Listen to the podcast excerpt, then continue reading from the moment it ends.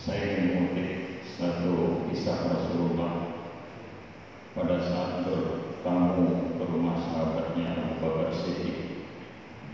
Ketika sedang berbincang-bincang antara Rasul dan Abu Bakar tiba-tiba datang seorang Arab Badui dengan emosi dan marah-marah memenuhi Abu Bakar dan langsung mencaci maki. yang kehinaan serta kata-kata kotor keluar dari mulut orang tersebut. Namun,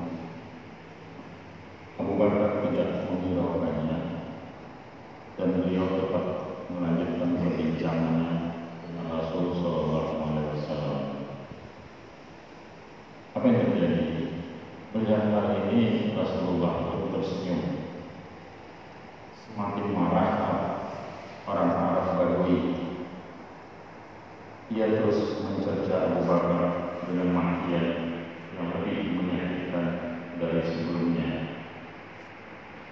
Abu Bakar tetap tak menghiraukannya. Rasulullah SAW pun juga tersenyum.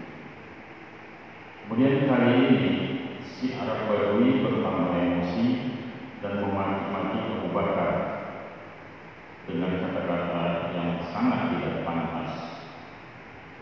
Kemudian mendengar ocehan dan kata-kata orang-orang tersebut semakin menjadi-jadi, akhirnya Abu Bakar pun tersulut emosinya dan dibalaslah makian orang Arab Bali tersebut dengan matian pula. Maka yang terjadi terjadilah perang mulut. Seketika itu Rasul beranjak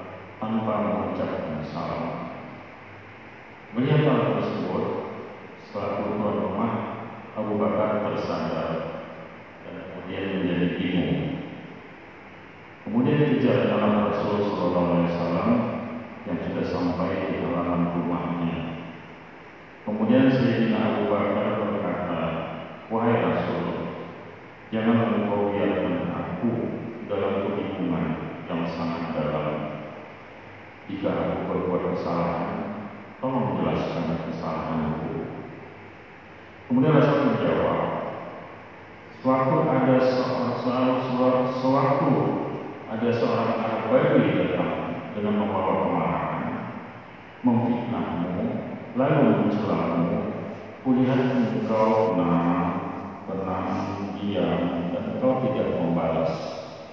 Aku bangga melihat engkau orang yang kuat menghadapi tantangan, menghadapi fitnah, kuat menghadapi cacian.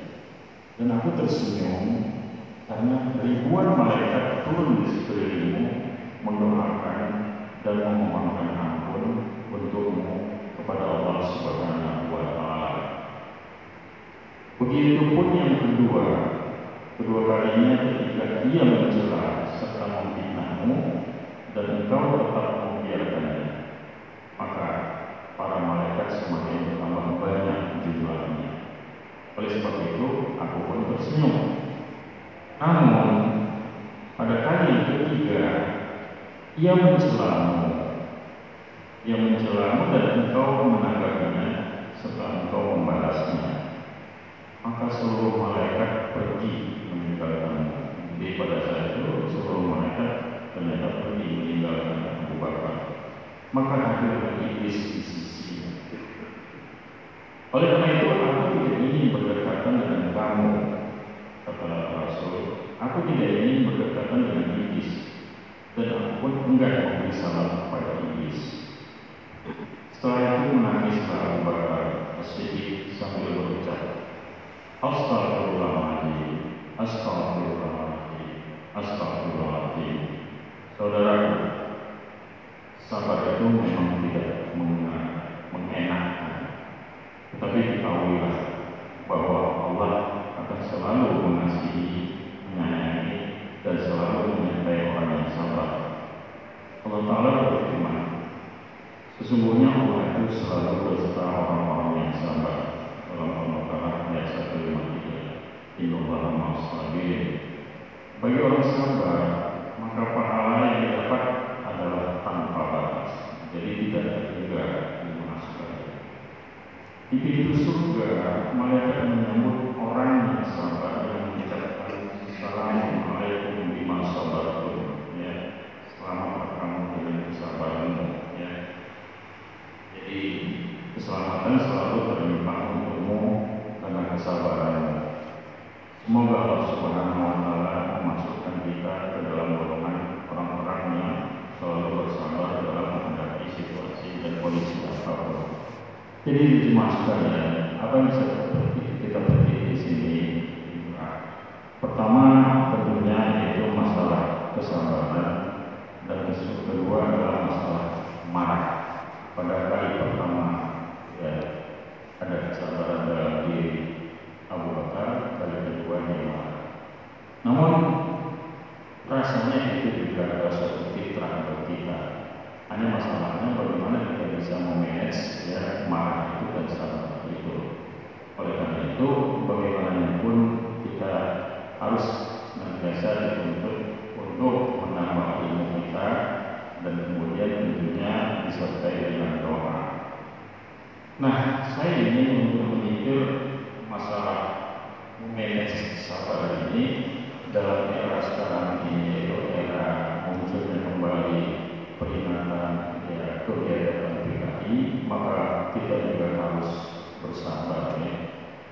Saya mengutip ya salah satu yang akhir-akhir ini ada surat dari Bapak Jenderal Gatot Nurmantio pada Bapak Presiden yang intinya bahwa dia meminta pada Presiden untuk sadar bahwa PKI ini sekarang ini sudah ya semakin nyata ya gerakannya dan kemudian tetap yang disasar itu adalah umat Islam.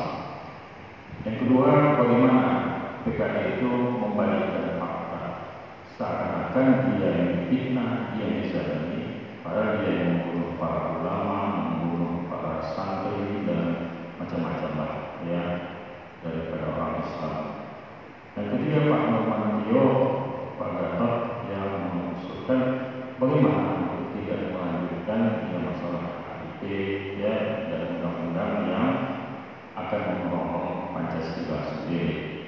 Nah, oleh karena itu, dimas sekalian, cara seperti inilah yang dituntut bagaimana kita memanage kemarahan tidak langsung serta merta dengan emosi, kemudian mengadakan keributan dan akhirnya timbul kios dan akhirnya dibonceng oleh oknum-oknum tertentu, maka nanti akhirnya juga akan mengibatkan stigma di dalam di dalam umat Islam.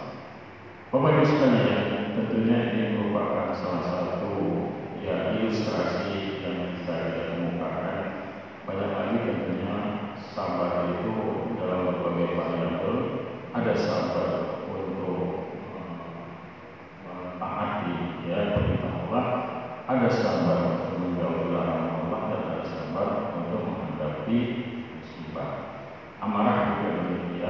ujung-ujungnya bagaimana kita untuk memanage sehingga nantinya akan berakhir dengan kemaslahatan dan sekaligus merupakan ibadah bagi kita.